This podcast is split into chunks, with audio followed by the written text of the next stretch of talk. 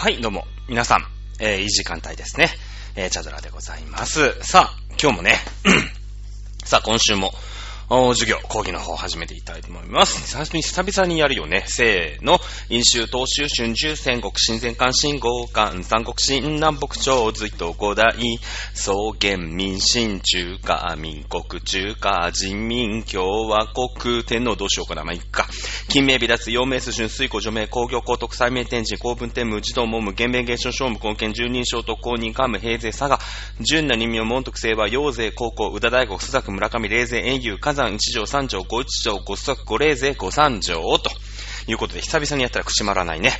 ということで、えー、お茶と塾、今週の講義、授業の方始めていきたいと思います。さあ、先週ね、えーメールをいただいて、まあ読んだんですけども、素晴らしいメールをいただいたんで、今週も読んじゃうということでね、ラジオネーム、翔ちゃん、ありがとうございます。さあね、えー、まあね、チャドさんお誕生日おめでとうございますが、まあその辺のところはね、先週読みましたので、えー、割愛しますけれども、ね、えー、まあ茶道門でね、あの、お茶道塾でお勉強してると、ありがたい話。そしてね、まあ前回、まあいろいろさ、最近こう、現代社会とか、ね、いろんなことやってたんですけども、第一次世界大戦の話結構前だよね。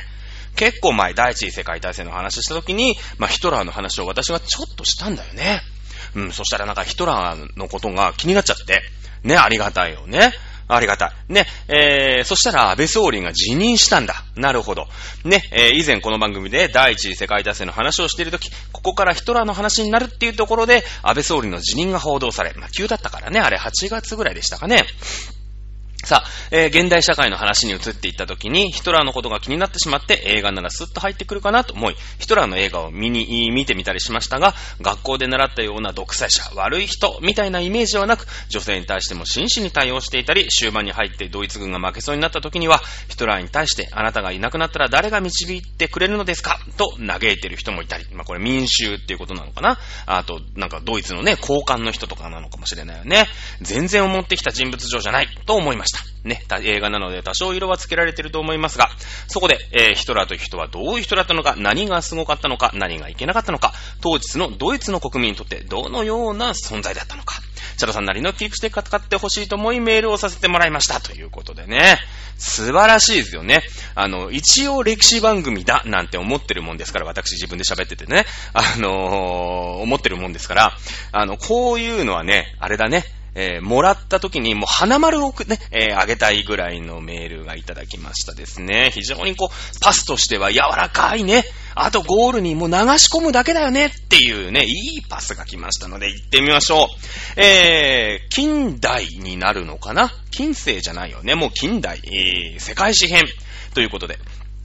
ね、えー、アドルフ・ヒトラー。いうことですよね。じゃあ、まずこのメールからね、あの、メールからこう、目切っちゃうとさ、あの、あまた私が勝手に喋り出しちゃうから。ね、まずメールから行きましょう。ね、えー、学校で習ったような独裁者、悪い人、みたいなイメージはなく、まあ、映画がね、ヒトラーの映画見たんでしょう。まあ、13人のなんとかとかありましたよね。いろんな映画がある。うん。まあ、有名人だからね、ヒトラーっていうのは。うん。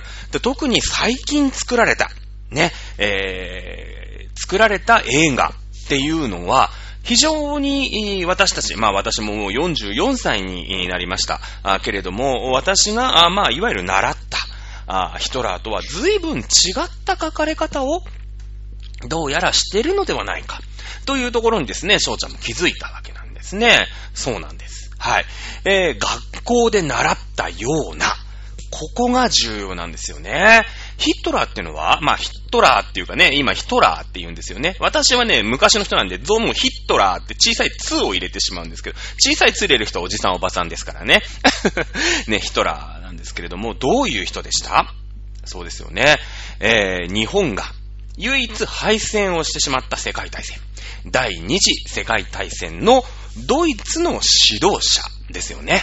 指導者なんですよね。で、えー日本はドイツと軍事同盟を結んでました。まあもちろんイタリアともですけれどもね。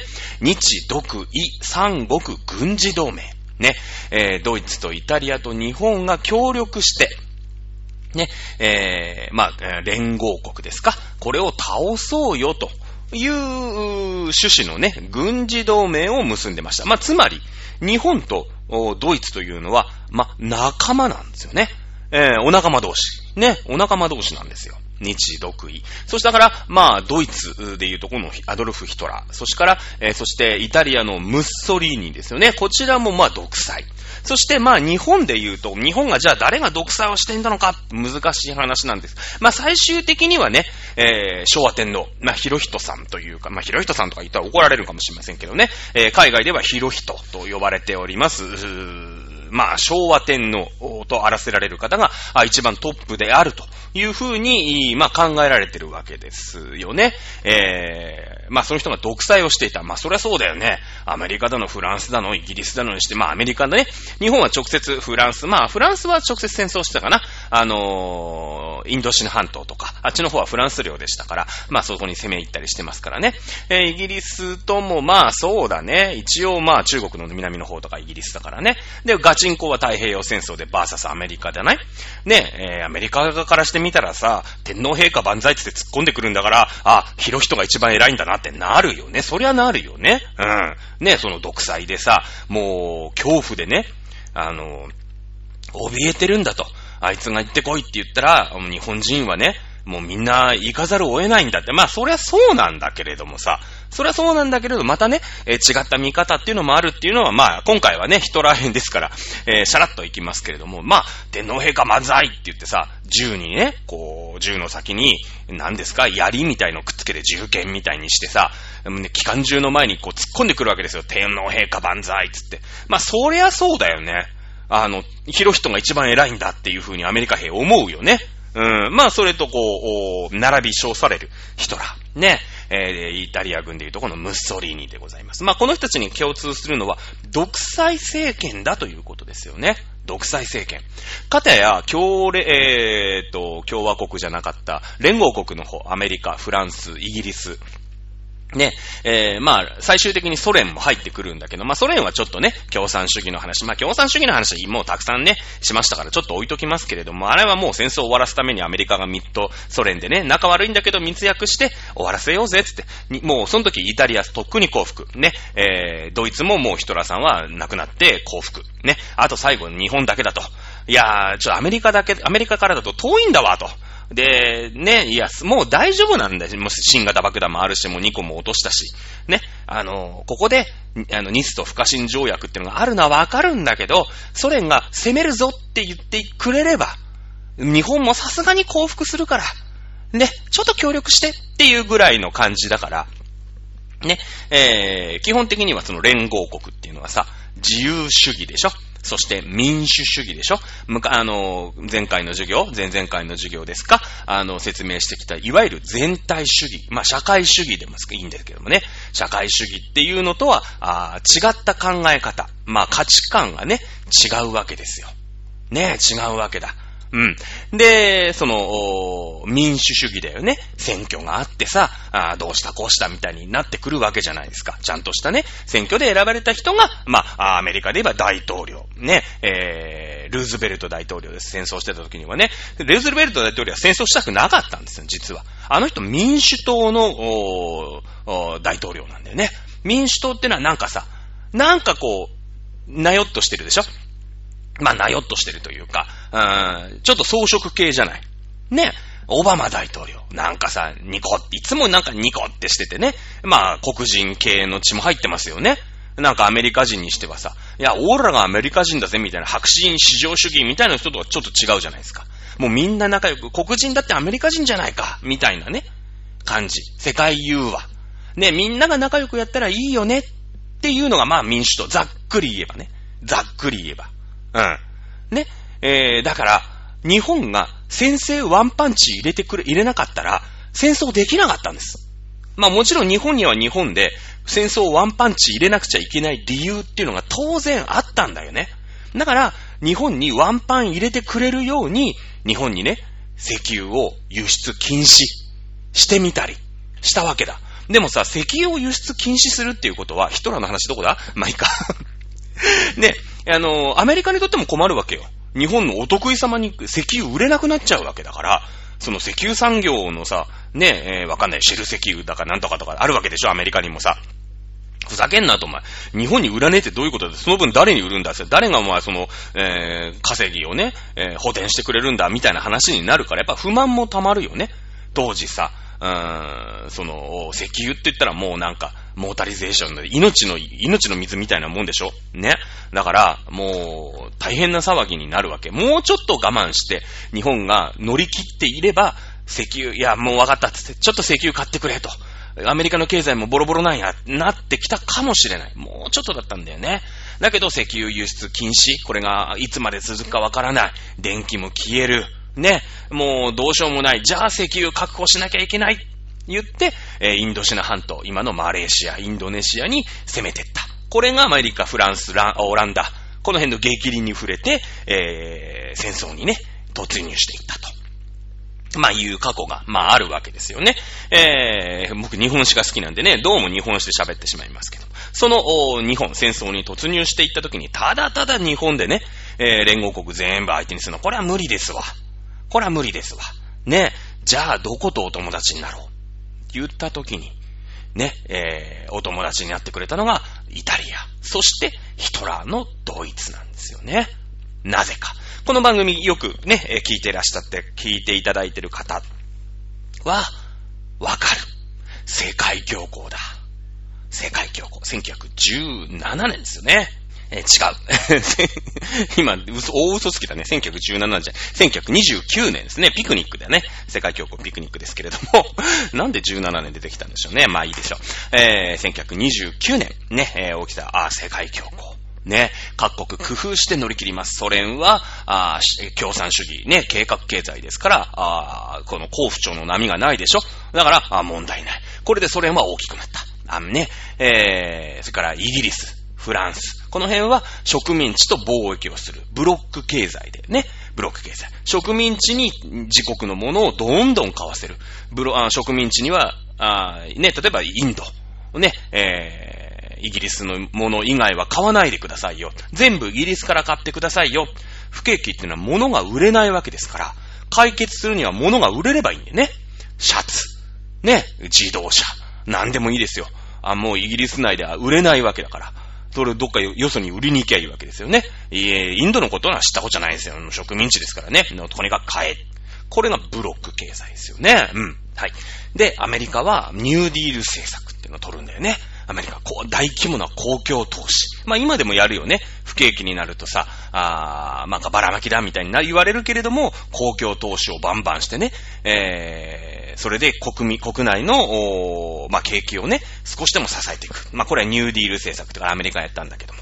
い、えー、日本。ね、アメリカは、ね、その時お金あったんですよ。第一次世界大戦。後でちゃんと喋りますけれどもね。第一次世界大戦はヨーロッパの戦争です。ヨーロッパ中戦争しまくってますから、お金、あね、どんどん工場も壊れる、家も壊れる。だから、でも工場壊れてるから物が作れないみたいな話になるわけでしょ。もう、ね、第二次世界大戦の東京みたいなもんですよ。焼け野原ですよ。ね。だけども、第一次世界大戦はアメリカは戦争をしてないです。戦場になってない。ね。ってことはもうヨーロッパ中のさ、ね、工場が潰れてるもんですから、アメリカに発注かかるわけですよね。アメリカウハウハで儲かってんですよ。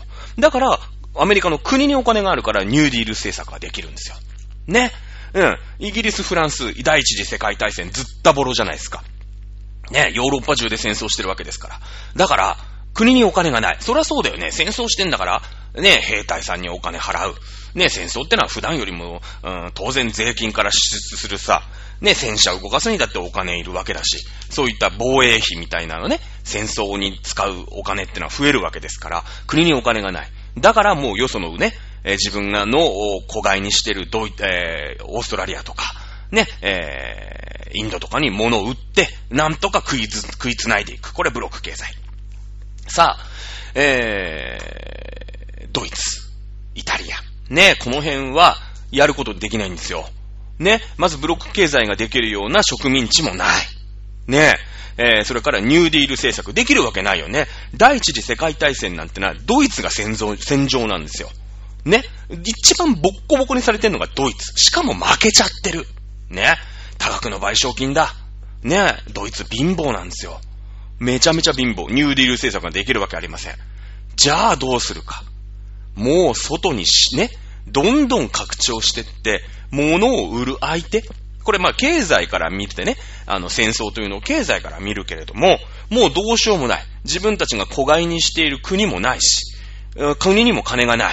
じゃあよそのところを徹底して分取っていくしかないよねっていう考え方だ。ね考え方。イタリアもそう。出遅れたんですね。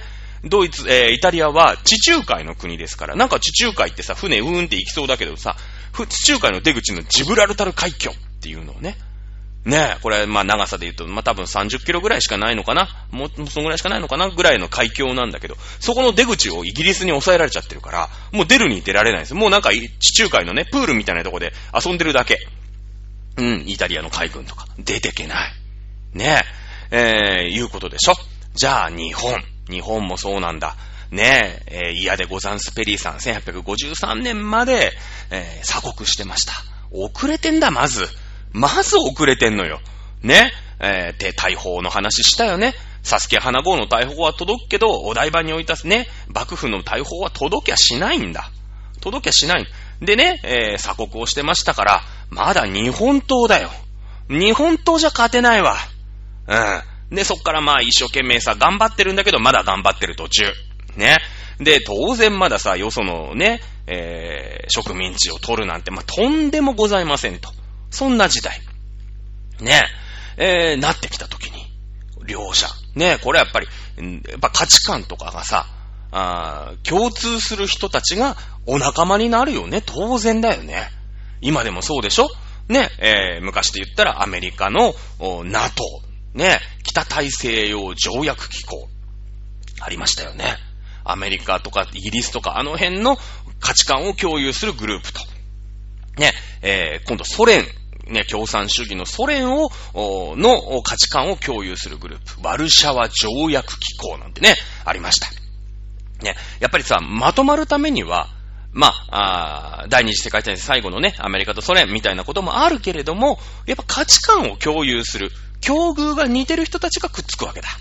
ね、えー、そういう外に領地があまりなくて、この世界大恐慌をなんとかするには、もう外に出て勝ち取っていくしかないぞ。この三国が同盟したのが日独位三国軍事同盟。そしてそれが、その時のドイツの総統。まあ、総統っていうのはね、えー、もう大統領と首相を合わせたみたいなね、一番偉いやつも逆らえない。ね、えー、もう独裁の独裁ですけれども、これがヒトラーなわけだ。ねって、習ったでしょ？習ったでしょ？長かったね、ここまで。な、こうやって習ってるはずなんですよ。うん。ね。でも、それっていうのは、第二次世界大戦で負けたのは、当然、えー、ドイツ、イタリア、日本、負けました。ね、勝った国。アメリカ、イギリス、フランス。まあ一応中国。まあ中国は勝ったかどうか超微妙なんですけど、ね、一応まあまあ、勝った側にいるということにしておきましょう。一応ね。えー、オランダ。この辺が、あ勝った組ですよね。日本どうなりましたか？占領されたんですね。GHQ に占領されました。そして、これも喋りましたよね、この講義で。教育というものを徹底的に見直されたんです。そうですよね。まず教育なんですよ。やっぱりさ、自分が教えられた歴史観、歴史っていうのはさ、正しいって思うじゃない。当然だよね。ね、アヒルがさ、おぎゃーって、おぎゃーって生まれないんだけど、ピヨって生ま、ひよこ？ピヨって生まれたらさ、初めて見たものをお母さんだと思って、その後ろを一生懸命ついてくみたいなあお話って皆さん聞いたことあると思うけど、ま最初にこう、無垢な状態からさ、ね、もらう、あの、受け取る、享受するものってのはやっぱり信じちゃうよね。信じちゃうよね。で、日本っていうのは、まあ、とんでもねえポテンシャル持った国だと。もう最終的には天皇陛下万歳つって全部、全員で突っ込んでくると。まあ、なんだかんだ、その当時だって日本人で7000万人ぐらいは平気でいたわけでしょ。7000万人が、じゃあその本土決戦になってね、7000万人が天皇陛下万歳つって突っ込んできたらもう狂気の沙汰じゃないよ。うん。アメリカ軍何人いりゃいいんだと。それは最新兵器なのかもしれないけれども、もうどうすればいいのかわかんないお手上げですよ、陸上戦だったら。ね、いや、それは原爆のね、100個でも200個でも落としゃさ、それはもう日本中燃え尽きて終わるだけの話にはなりますよ。それは戦争もあるし、日本人、根絶やしにはできるかもしれないけれども。ね、それはただただの無人島、でっけえ無人島ができるだけの話じゃないですか。じゃないんですよね。あの、戦争を終わらした後に、なんとかね、えー、自分たちのアメリカの陣営に日本を立ち直らせなきゃいけない。でもだよ。でも、言うて、原爆を落としてるわけです。2発も。世界で初めて。そして、今、今この2021年に至って、まだないよ。被爆した国。原子爆弾が落とされた国ないんだよ。ね？世界で唯一の被爆国日本。そして世界唯一の爆弾を落とした国。原爆落とした国アメリカ。もうさ、孫の代まで恨んだ、恨まれたっておかしくないわけ。ね？孫の代まで恨んだっておかしくない。冷静に考えたらそうでしょそうだよね。だけど日本人って和の国だから、面白いでしょ？アメリカ見抜いてたんだよね。うん、えー、超多数決やって、これからは民主主義でアメリカの古文でやっていくぞ。ね、えー、ってなったで、その、ね、この F ミマロだか、この F ミマロじゃないな、あ西園寺金持ちかな？かなんかが、まあ、なってさ、首相に。で、これからは、アメリカの下で一生懸命、また復興協兵、一からやっていきます。ね。国民、日本国民ってさ、和の国でしょ？あ、そういうことになったんですね。つって、あ、天皇陛下も、あれ、人間なんですね。一応なんか明治からは、なんか天皇の元の平等みたいので、競争して頑張れ、みたいな風に私たち習ってたんですよ。つって。で、まあなんか、日本すげえ強くなったじゃないですか。つって。で、え、最終的に負けちゃったんですよね。つって、人間なんだ、みたいな。まあみんな分かってたんだよ。天皇陛下人間だ。ホモサピエンスだってことが。だけど、公式に、ああ、やっぱ人間なんですよね。人間ってことで行くっていう話になったんですよね。ああ、わかりましたって。みんなそれに従って、一生懸命経済復興していくわけですよ。日本人って面白いよね。本当だよ。原爆落とされてる孫の代までたたらなきゃいけないよ、本当は。本当ならね。本当ならですよ。ね。ねえそれで教育に着手した。ね。日本人超ポテンシャル高いでしょ？孫の代までさ、恨まれてさ、ねえ、日本人の、なんか、わかんないけど、なんか、すげえ人たちがさ、原子爆弾また開発してね、アメリカにピューンって落としてさ、バーンって、やられちゃうかもしんない。目には目をの時代です。目をの、目には目をなんて教え込まれてさ、うおら、アメリカ人今ね、いつか見てろよ、みたいな教育でされてたら、それまでされてたんだよ。鬼畜米英なんつってね。戦争の時はもうアメリカったらもう悪いさ、鬼みたいな書かれててね。もうどうし、もうすげえ人たちだともう悪族で、これも日本が正すんだみたいな教育されてるわけですよ。ね。だけどアメリカとしては、もうそんな教育されたらさ、日本人のポテンシャルまざまざと見せつけられてるわけだから、これやべえと。ね。戦争なんてことを夢にも思わないように。教育を片っ端から叩き直さなくちゃいけなかったんです。日本、日本人に対して。教育基本法を完全に変えたんですよね。とにかく戦争なんてことを夢夢考えないように。軍部が暴走をして、アメリカとやってはいけない戦争をしてしまった。そういう風に教え込んだ。私もそういう風に教え込まれてきて、やっとそれがちょっと薄まってきたのかってのは、ほんとここ10年、15年だと思いますよ。正直その戦争に向かい合うこと。例えば、あ従軍慰安婦の問題。まあ今、従軍慰安婦って言っちゃいけないけないんだけどね。いわゆる慰安婦問題なんかもそう。もう戦争の時ってのは日本がとにかく悪者。ね。きっと従軍慰安婦って言って、なんか韓国の、韓国とか朝鮮の人たちを無理やり連れてきて、まあそういう兵隊さんのね、えー、性処理に奴隷のように使っていたんじゃないかっていうことで、もう戦争が終わってから50何年詫び続けてきた。何十億円、何百億円払ってきてるんですよ。ね。でも違う。捏造だった。でも昔はそんなこと言えなかったんですね。そんなこと言えなかったんです。だけども今、やっとそれをちゃんと事実を言えるようになってきた。ね。そういう時代になってきたんですよ。一緒なんですね。この翔ちゃんがですね、長かったね。まだメールなんてしてた。今日多分ね、えー、ヒットラー出てきません。残念。いつものことなんだけどね。まあほら、授業とかだとさ、その第一次世界大戦も1回の授業45分とか50分でやんなくちゃいけないから、ね、あの大変だと思うよ、先生もね。語りたいこといっぱいある。本当は語んなくちゃいけない。でもやっぱりさ、1週間に3コマ、4コマの歴史の授業で、ね、1年間に何時間、じゃその間に、えー、全部教えなくちゃいけない。受験まであと何何日何日ってせっつかれる中で、ね、あの、対策テストとかあるわけでしょやっぱ語れないよね。歴史の裏側なんて。うん。いや、お茶戸塾は、これ守備ですから。皆さんもね、こうなんとなくイージーリスニングでフラッと聞いていただければ、あ、こういう感じなんだ、みたいなね、思っていただければ気づきですから、歴史なんていうのは。ああ、そういうことかと。ね、思っていただければいいわけですから。同じなんですね。先輩国、まあ、敗戦国でいうドイツのヒットラー。ね、日本、私たちわかるでしょ？日本人だから。日本がどういう教育をされてきたか。日本人として。ね、軍部っていうのがさ、なんか突如現れてね、いきなりおっかない軍部っていうのが出てきて戦争に行っちゃったわけですよ。ヒットラーも同じなんですよね。うん。えー、戦後。世界中で教育がされております。第二次世界大戦っていうのは、ヒットラー、ムッソリーニ、この辺の独裁者っていう、突如として現れた悪の親玉みたいなやつが、ね、もうみんなを従えて、恐怖で押さえつけて、まあそういう一面も当然あるんだけれども、恐怖で押さえつけて、ね、我が物で、ね、戦争をよそに拡大をしていくわけですよね。拡大をしていくんだって言って、攻めていった。ね。で、習ったでしょ。私たちね、ドイツから日本、なんね、世界史、いくら世界史だって言ったって、やっぱりさ、ね、ドイツに住んでる人のドイツ史とね、日本に住んでる人との世界史のドイツってのは使う時間も違うと思いますよ、全然。だけどもそういうイメージあるよね。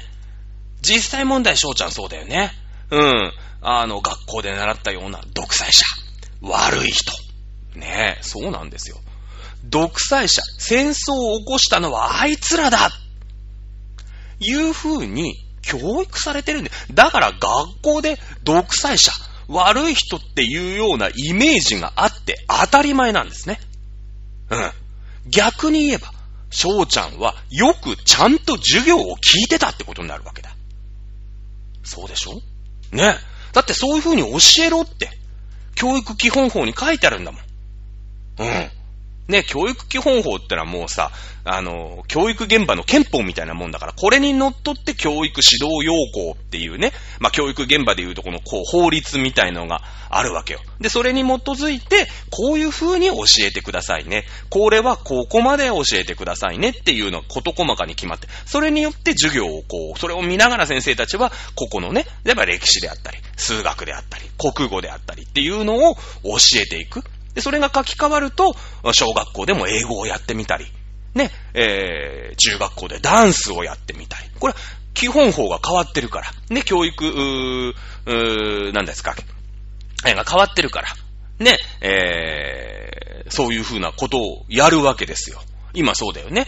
あとなんか理科と社会合わせて生活科みたいになってたりするでしょ？なんか今の小学校って。国語算数、理科社会じゃないんでしょ？もうね。なんか生活科みたいになってるわけでね。そういうの、そういう風にね、えー、決まってるわけ。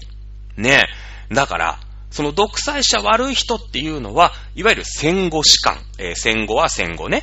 死は歴史の死。観は観察の観。ね。えー、戦後、戦勝国によって作られた歴史観のお話なんですよね。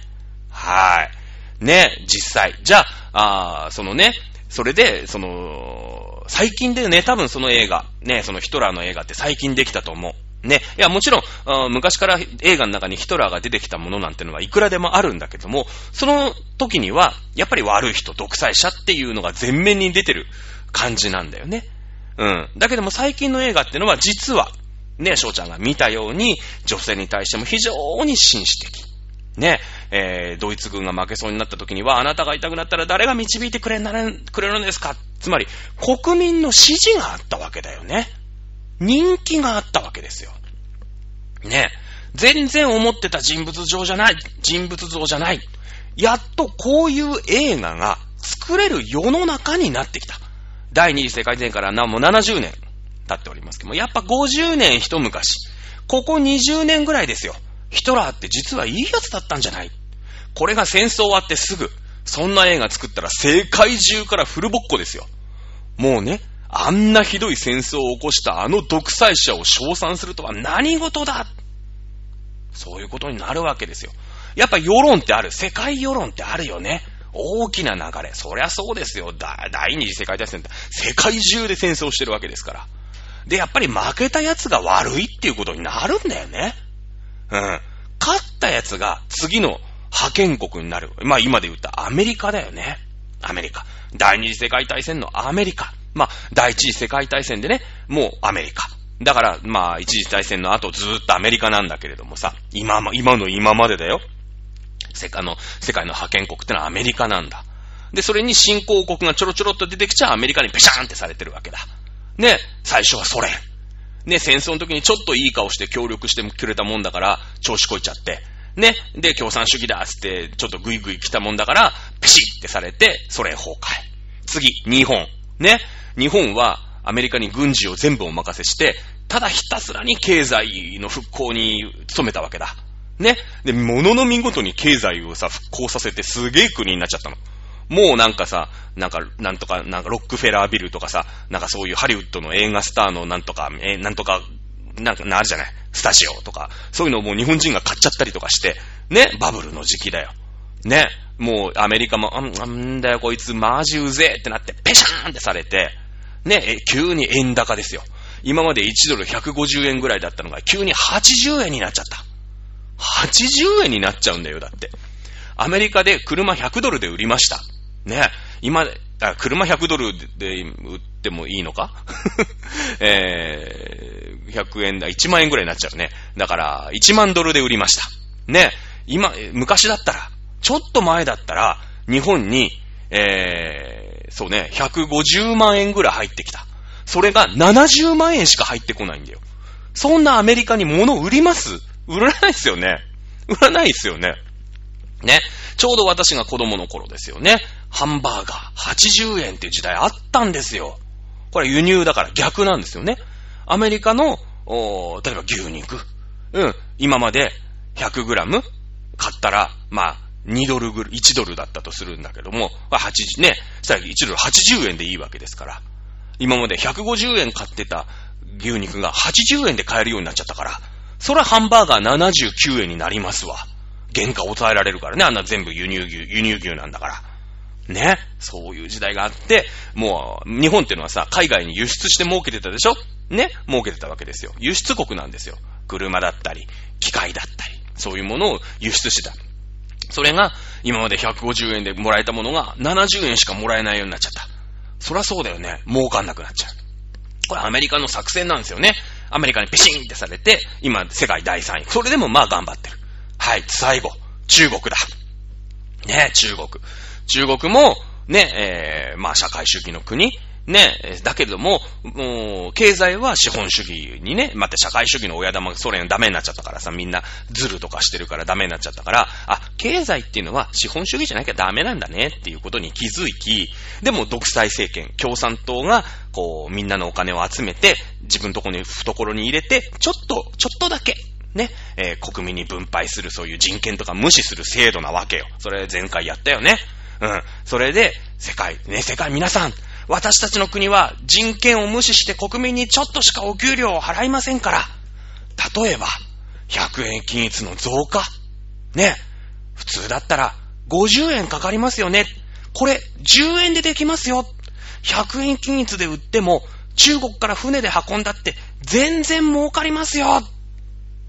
言って、世界の、おー、で、で、すごいほら14億人いるから、いくらでも工場作れるよね。ユニクロさん、おいでまあ、ユニクロさんって言ったら怒られるのかもしんないけど、ナイキさんおいでね。もう、いくらでも安い賃金で、だってあいつらちょっとの金しか払えな、払わないっすもん、中国では。で、いや、ナイキのシャツ作りますよ。無印良品のシャツ作りますよ。ユニクロのシャツ作りますよ。ほーら安い。めっちゃ儲かりますやん。言って中国は経済をどんどんどんどん太らしてるんですよね。人権無視してるから中国の国が儲かりますから。世界第2位の国。で、アメリカ腹が立って、今、ペシャンってやりつつあると。いうことなんですよね。世界ね、やっぱりね、派遣国が作る歴史なんですよね。えー、いうことで、本当にヒットラーが出てこないなと思いながら今喋ってる今日この頃ですけれども、皆様いかがお過ごしでしょうかさあ、えー、ヒトラーどういう人？何がすごかったのか？何がいけなかったのか？やっとヒットラー出てくるかなと思いきや、まだ出てこない。ねえ。お茶戸塾。まず歴史背景だよね。歴史背景、まあ今ね、第二次世界大戦が起きた理由みたいのも言ってる時に、ちょろちょろ言っております。ね、えー、言っております。まだ、ただね、えー、ヒトラーってのは第二次世界大戦、当然そのドイツ総統として、一番のトップとしてね、えー、牽制を振るうわけなんですけれども、えー、ヒトラー、1889年4月20日、オーストリアの生まれ。というところになるんですね。えー、じゃあこのオーストリア、この辺がですね、いまいちわからない。1889年4月20日、オーストリアに時を戻そう。ね。勝手にペコパカパクるっていうね、ことになるんですけれども、さあ、オーストラリアに生まれました、ヒトラー。ね、えこれ皆さん学校でどういう風になられました？なんかすげえ貧乏な、うん、貧しい村に生まれて、だけども最後ドイツの総統まで成り上がったみたいな教育を受けた人はすごく熱心にヒトラーを勉強した人かもしれない。でもこれは後のフィクションだというふうに思われているというかね、えー、フィクションだというふうにされております。実は、えー、実はお役人のお父さんをお持ちだそうでね、いわゆる中流の中流、まあめっちゃ富豪ではないけれども、別に貧しくもない。普通なんですね。普通。でもそれだと、やっぱりさ、カリスマじゃん？ね、カリスマ。あの、ヒトラーといえば演説で有名ですよね。カリスマにはさ、やっぱり登り上げたなんか叩き上げたみたいなエピソードを欲しくないですか？ねこの頃の、そのハンガリーだからドイツ、オーストリアっていうのは、非常にその、民族がバランバランで、えー、しょっちゅう内戦を繰り返してたりするんですね。だからその出自がいまいち定かじゃない。いまいち定かじゃないと。ね、その、日本みたいにさ、なんか、どこどこ藩のね、えー、誰それのところに生まれとかみたいなのはないわけですよ。ない。だから、その、最終的には、めっちゃ貧乏なところに生まれてっていう風にした方が、サクセスストーリーとしては、箔がつくよね。箔がつくよね。まあ、後のね、フィクションだという風にされております。さあ、オーストリア。当時、オーストリアはですね、オーストリア・ハンガリー帝国という帝国の中に、えー、位置しておりました。まあね、えー、オーストリア、ハンガリー帝国で生まれたわけなんですね。じゃあ、その時のオーストリア、ハンガリーであったり、そしてヒトラーが後に、えー、活躍をするドイツ、この辺はどういう感じだったのかなと。いうことに、まあ、なってくるわけですね。その、生い立ち。まあ、中流家庭に生まれたっていうのは、まあ、なんとなく分かったと。じゃあ、その国がどういう背景を持って生まれたのか。1889年ね、えー、日本で言うとそうですね、明治は過ぎてるよね。えー、日、日中、ん？日露戦争、日清戦争が1894年だから、まあそのちょっと前ですよね。日本がだから、もう明治天、明治になってぐいぐい力をつけてるぐらいの時代。ね。第一次世界大戦。これが1894年？えー、でしたっけ？えー、1914年か。そうだよね。その時って10年おきに戦争があるから、1914年、えー、一時、第一次世界大戦が始まる10、20年前ですね。えー、になっているわけでございますと、いうことだよね。さあ、オーストリア、ハンガリー帝国ってついてるよね。ハプスブルグ家という、まあ、でっかいでっかい貴族。もう、もう名門中の名門ですよ。泣く子も黙るハプスブルグ家。聞いたことあるよね。なんか、ハプスブルグ家だけはさ、なんか世界の美術なんとかみたいなとハプスブルグ系なんてよく出てくるわけだ。まあ本当にね、一時期、そのスペインだとかポルトガルとか南アフリカとかもまでもこう支配地域にね、あのー、行ったぐらいのもう名家中の名家。ただ、もうこの時代になると古臭いわけ。古臭いわけね。やっぱ帝国っていうのはさ、この1800年代の最後、もう1900年を見据えてくると、どんどん滅亡してるでしょ。もう王様の時代、トレンドじゃないわけだ。なんとなくね。だからほら、あのー、フランスもさ、フランス王国だったわけでしょ？ルイ16世なんつってね、いたわけですけれども、あの、フランス革命が、えー、ひなわくすぶるバスチーユでしょ ?1789 年ですから、まあ、1800年ぐらいにかけてさ、あフランス革命なんて起きてるわけよ。実際問題その王様っていうのが人権を無視してるから、フランス人権宣言だよね。これ大事。基本ね、人権で動いてるから。世界中って。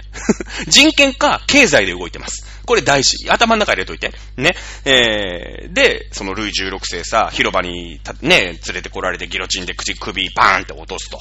これが1789年。つまり、もう、ヒトラーが生まれた時の100年ぐらい前に、隣のフランス、まあ、隣の隣のフランスでは、もう王っていうのは古臭い。これからは俺たちの人権、俺たちのことは俺たちが決めるんだ。まあ俺たちの代表がね、決めるんだっていう共和制というものが走り出してきてる。で、もう100年も経ってますから、いろんなところでね、そうだそうだっていうね、あの、なんか、王様もね、もう民衆の前にギロチンにかけられるんだみたいなのでさ、もう、片っ端から王様が、いやいやいやいや、ちょっとギルチン勘弁してくださいと。いいです、いいです。あの、議会作りますから。ね、私は一応貴族としては行きますけれども、あの、議会もどうぞ作っていただいて、法律はその議会で作っていただいて、そんなもう、もう、もう私は王様ですけれども、いや、それはちょっとはいい暮らしはさせてくださいよと、一応 OK ですから。ね、OK なんで、あの、やってください。でもね、そういう政治とかからもうほんと、もう皆さんでやっていただいて、みたいなのが、ヨーロッパ中にこの100年間でバタバタバタバタバタバタってできてる。だけども、その中で生き残ってるハプスブルグ家。いや、当然、世界中を支配したハプスブルグ家ですから、プライドあるよね。プライドある。そんじょそこらの王家とはわけが違う。ハプスブルグ家なんだよ、と。いうことですよ。ね。だから、その、結局その世界の波にさ、乗ってけないわけ。いや、ハプスブルグ家もいいんだよ。その、いやいや、どうぞ作ってください。議会作っていただいて結構でございますってやれやさ。まあ、いいとこのね、坊ちゃんたちで過ごせていたのかもしんない、余生を。余生もそうだけど、そのプライドがないよね。うん。やっぱりさ、あの、プライドが許さないじゃない。だってハプスブルグ家だもん。世界を席巻してたハプスブルグ家だもん。ね。だから、その、まあ、に、日本だってさ、その幕府っていうのがね、まあ、王様ではないけれども、でもさ、その、世襲でしょ？その、身内でこうさ、あのこう、どんどんどんどん、まあ、ね、家康から始まって最後、吉信まで。まあ、もちろんその、養子だったりとかね、えー、いろんなところから持ってきたりするんだけど、基本徳川一門みたいな感じじゃないですか。ね、15代までですよね、吉信全部言えますか？皆さん。ね、これもアルプス一万弱で言えますからね。ちなみに覚えておきますか？ね、えー、せーの、えー、家康秀忠、家光、家綱、綱吉、家、ん？綱吉、家信、いいえつぐ、あばれんぼ、いいえしげ、いいえはる、いいえなり、いいえよし、いいえさだ、いいえもちよ、おしのぶ、オッケー。言えた。これ20年ぶりぐらいに歌ったね。20年じゃないよね。俺44なんだから、もう30年、28年ぶりぐらいにぐらい歌ね。えー、家康、秀忠、家光、家綱、綱吉、家信、家継ぐ。で、暴れん坊、ちょっと尺が合わないから、あの、吉信が入らなかったんで、暴れん坊ってね、するところがポイント。まあ、暴れん坊将軍が徳川吉宗だっていうことぐらいはみんなわかるよね。覚えるじゃない？そこ8代目だよね。暴れん坊将軍なんですね。あの、テレビなんかでもやるじゃない？成敗なんつってね。やるじゃないですか。松平健が。で、家重、家重、家春、家成、家吉、家貞、家持、養子信と。ね、これ、もう一回歌っとくこれも覚えてね。えー、家康、秀忠、家光、家綱、綱吉、家、ん？えー、家康、秀忠、家光、家綱、綱吉、家信、家継ぐ、暴れん坊、家重、家春、家成、家吉、家貞、家持、養子信。オッケー。ちょっと今、キーが低かった。ね。まあまあいいんだけどさ、別にあの余談なんだけれども、これ世襲じゃない。まあいわゆる王王、まあ帝国みたいなもんだよね。徳川帝国みたいなもんじゃないですか。ね。ただその、徳川帝国の代わりに、もうその、脈々と続いてる天皇家が日本にあったっていうだけの話でね。で、そういうのはやっぱりさ、倒される、まあ、こう、時代の流れなんですよ。やっぱりね、大政奉還で日本も戻しましたよね。そして明治新政府ができて、選挙があってっていう世の中になっていくんじゃないですか。だけども、その流れに、この、まあ、オーストリア、ハンガリー帝国は、まあ、乗れなかったたんですよね。その伝統っていうのを、まあまあめっちゃ大事にする。その、でかかったから、ハプスブルグ家が。だから、その、伝統にさ、対する、ね、その反対するような、その革新的な技術であったり、革新的な考え方であったりっていうのを拒否してた。まあ、鎖国はできてないよ。日本は海があったから鎖国できましたけれども、あの、ドイツ、ハンガリーなんか、ドイツなんか内陸国ですから、鎖国はね、全部にこう、柵作るわけにいきませんから、鎖国はできないんだけども、だからいろんな技術が入ってくるわけよ。ね、えー、どんどんどんどん入ってくるんだけど、それを国として導入するのを拒否してたんですね。すごい、こう、フランツ・ヨーゼフっていうさ、まあ、主級派の鬼みたいなやつがいてね。で、えー、例えば、例えばよ、その時に、まあもう技術化されてた、例えば電信、電話、ね、この辺を国として拒絶しました。ね、あんなのは良くないと。いやいや、我が国にはね、えー、わかんないけど、なんかほら、あるじゃない、飛脚みたいなさ、馬でね、こう、走り回るのがもう、あったわけよ。うん、そういう通信網が、お手紙のね、いわゆる飛脚だよね。昔で言う、日本で言うとこの。そういうのがあると。ええー、あんなんいらないぞ。ね。タイプライター。あったけれども、いや、なんだと。我々のね、側近人ってのがいるだと。ね、王様のがバーって言ったことをさーって書いて、えー、こう世の中に交付するね、側近人ってのがいるんだと。これ十分じゃないか。できてんじゃないか。いうことでしょう。まあ今で言ったら、もう我が国はインターネットとパソコンは使いませんみたいなもんじゃない。もうそんな国、出遅れてるような国が強くなれるわけがないわけ。ね。いやいや、その、まあ、例えば電話とかさ、タイプライターとかだったら、まあ、まだなんかね、笑い話でさ、まあ、済む、じゃない、その、一応手間をかければなんとかなる話だし、平和でね、暮らしてればよかっ、暮らしてればさ、まあ、に、日本のちょっと遅れた鎖国時代みたいなもんでさ、ね、話は済むじゃないですか。だけども、兵器。これがまたね、近代化しない。ね、いつまで経ってもマスケット銃なんだよね。うん。銃、長い銃だよ。馬に乗ってさ、パカラッパカラなんつってね、えー、近代的な兵士みたいなさ、いるじゃない？白馬に乗ってさ、かっこいい、こう、マスケット銃って長い銃持ってる人たち。ね、いるよね。いつまでもあんな感じ。ね、えー、でもよその国はさ、もう戦車とか作り始めてんの。まあ、戦車の前の段階の装甲車って言うんだけど、まあ、戦車だよね。とか、ね、えー、大砲とか、作ってるわけ。で、それでさ、もうやっぱり国防の面でも遅れてくるでしょ。で、そうするとヨーロッパ中がさ、まあ、どんどんその、まあ、王様たちがね、昔はさ、王様たちが、こう、お互いに、やっぱり貴族同士だから、こう、にら、まあ、たまには喧嘩するんだけど、まあまあまあまあ、みたいな。俺たち王様じゃんみたいので、うまいことまとまってたわけよ。なんか、王様同士のやっぱりさ、そういう、なんか、王様同士だよねみたいなのあるじゃない、やっぱり。プライドみたいな。なんかその、そういいレベルの社交上みたいなのあるじゃないですか。で、そこでうまいこと言ってた。多少小競り合あるけどね、ムカつくやつも当然いるじゃない。王様同士でも喧嘩するやついるわけだから。だけど、まあ言うて王様だし、みたいなのあったんだけど、その王様たちが崩れていくと、その民衆のね、代表が、あ国をまとめていくわけだ。そうするとさ、今までなんとか持ってた。その王様っていうのが絶対だったから、持ってたんだけど、やっぱ国の代表がさ、ね、当時は戦争 OK の時代だからね。今ダメですよ。今ダメだけど、昔は好きあらば取っていいっていう時代。そりゃそうだよね。ちょっと前までさ、王様の命令でさ、なんか、インドとか行って植民地とかにしてる時代だからね。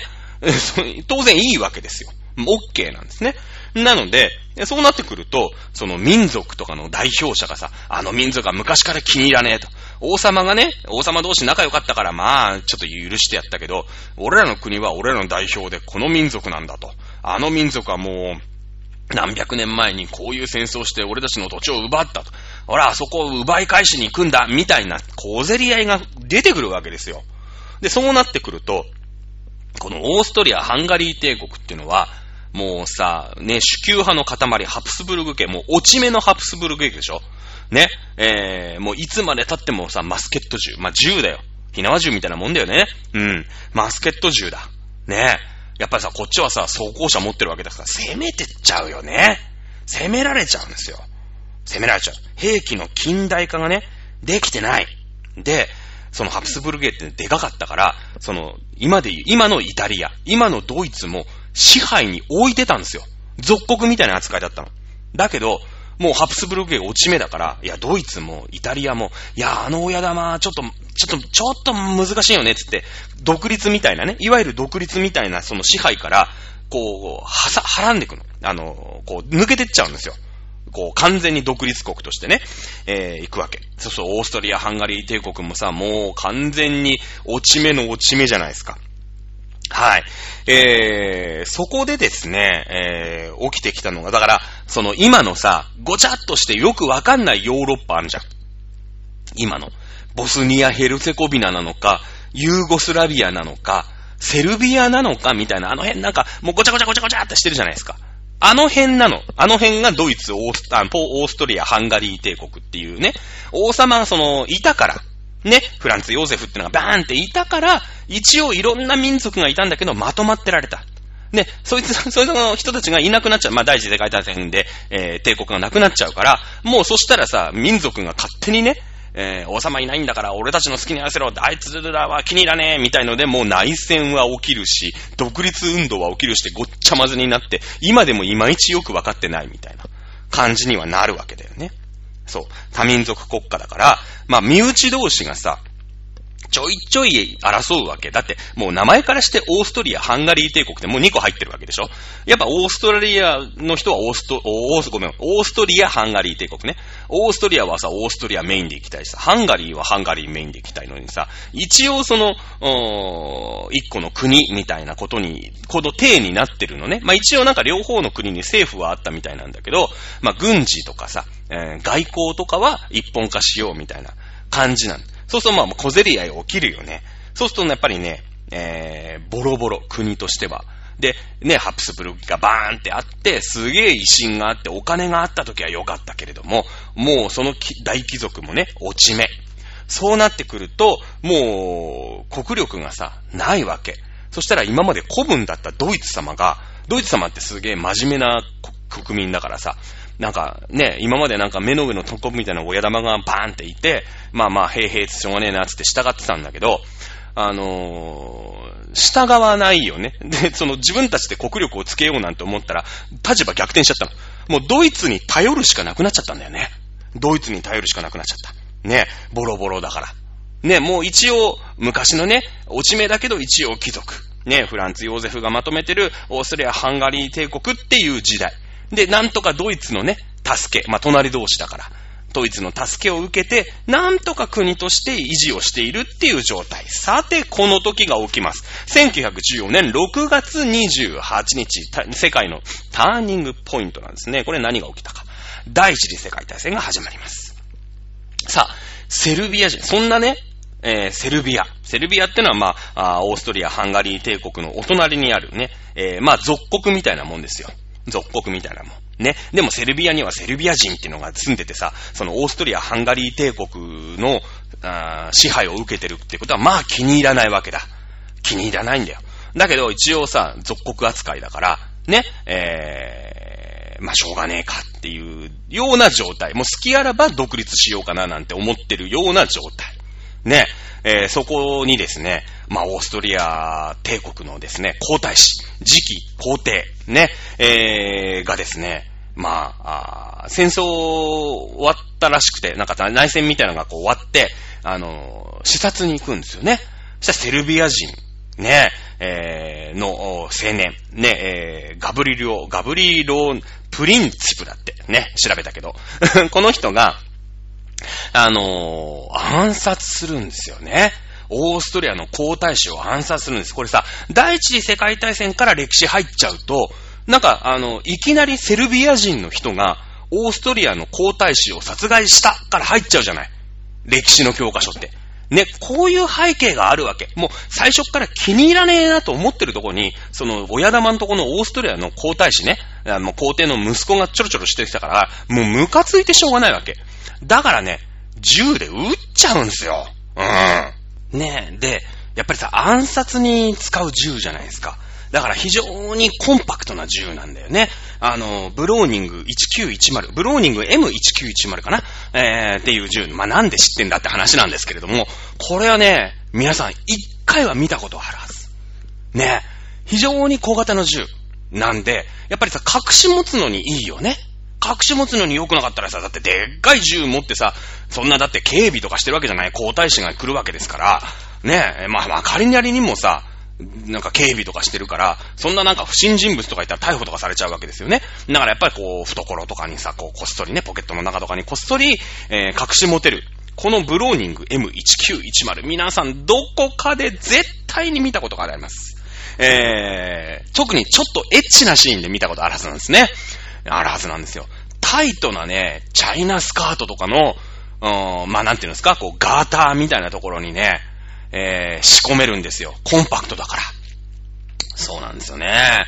ルパン三世、峰不二子。ねまあ、いろんなとこで見てますよね。なんか峰不二子ってさ、あの、なんかこう、チラッとミニスカートのところに銃入れてるじゃないですか。あれがですね、ブローニング M1910 なんですよね。そうなんですよ。ね、非常に、だからもう、藤子ちゃんの、ね、太ももにこう収まると。で、スカートピタッピタッとしたね、えー、スカートを履いても、そこね、バレない、フォルムが。で、重速で走り回ったりするわけでしょ単車乗ったりするわけですから、あ非常に動きが邪魔にならない。まあ、このぐらいのね、え、小型の銃であったわけですけれども、こちらを使って、えー、セルビジアンですね、セルビア人がですね、そのムカつくオーストラリアの親玉の子供、皇太子、えー、こちらを暗殺した。これがサラエボ事件と。いうことになります。はい、これだけだったら、まあそのね、ただただオーストラリア、ハンガリーのさ、まあそれは皇太子殺されたわけですから、まあ戦、当時で言えば戦争するに大いに足り得る理由ですよね。うん、ただのオーストラリア・ハンガリー軍対セルビアという戦いだったんだけれども、これに呼応したのがドイツなんですよね。はい、今日絶対にヒトラー出てきません。えー、ドイツ。ねえ。なんで世界大戦になっちゃったのか。ねえ。その時にオーストリア、ハンガリー帝国と仲良くしてたのはドイツでしょ？ドイツだよね。もともとは親玉だったわけだ。オーストリア、ハンガリー帝国の方が。でもどんどんどんどん落ち目になっていく。ドイツはもともと属国みたいな扱いだったんだけれども、独立してね、えー、独立独歩の道を歩んで、国内がどんどん潤っていく。工場も建てていく。だって、オーストリア、ハンガリー帝国の属国だったらさ、そういう新技術とかの導入とかに、やっぱ難色を示すよね。もともとがさ、うーん、なんていうの？プライドが高い人たちだから。ね、そんなタイプライターもね、えー、国として導入しないような国と仲良ししたら、え、何？ドイツ導入すんの？マジで？やめろお前みたいなことは言ってくるじゃん。だけどもそういうのに嫌気がさして、いやいやいや、隣のね、イギリス様見てくださいよと、どんどん発展してんじゃないですか。ね。いやいや、もうね、ちょ、ちょっと独立させてください。自分たちでやります。ね。嫌とも言えないわけですよ。落ち目だからハプスブルク家。ねえドイツ。そこでね、ぐいぐい、まあ、ドイツって言ったらもう工業大国でしょ。もともとポテンシャル強いわけですよ。ね。で、そのドイツ。まあ、オーストリア、ハンガリーとは仲がいい。まあ、今、今で言ったら、オーストリア、ハンガリーをなんとか手助けして、なんとかやってるぐらいのね、昔のよしみでうまいことやってる。そのオーストリア、ハンガリーの皇太子がセルビア人に殺されたと。はあ、ふざけんなと。ね。えー、ドイツ人、ドイツ軍はですね、総動員をかけます。総動員ってのはもう非常事態宣言みたいなもんですよね。軍の非常事態宣言みたいなもん。もういつでも予備役とかもさ、もうね、えー、招集して、いつでも軍隊動かせますよ。国境に軍隊張り付かせるんですね。この時、これ、まあ、前回多分説明してると思うんだよね。第一次世界大戦のは、オートマチックに戦争が、あなんていうのかな、もう決まり事のように戦争が起きたというのを前言いました。でも残念ながら、1時間経ってしまいましたので、第一次世界大戦の火蓋からヒトラー編続き次回やっていきましょう。まあね、まさか第一次世界大戦までできないとは思いませんでしたけれどもね、えー、ヒトラー編多分全3回、全4回ぐらいになるんじゃないでしょうか。ということで来週お楽しみください。それではまた次回までさよなら。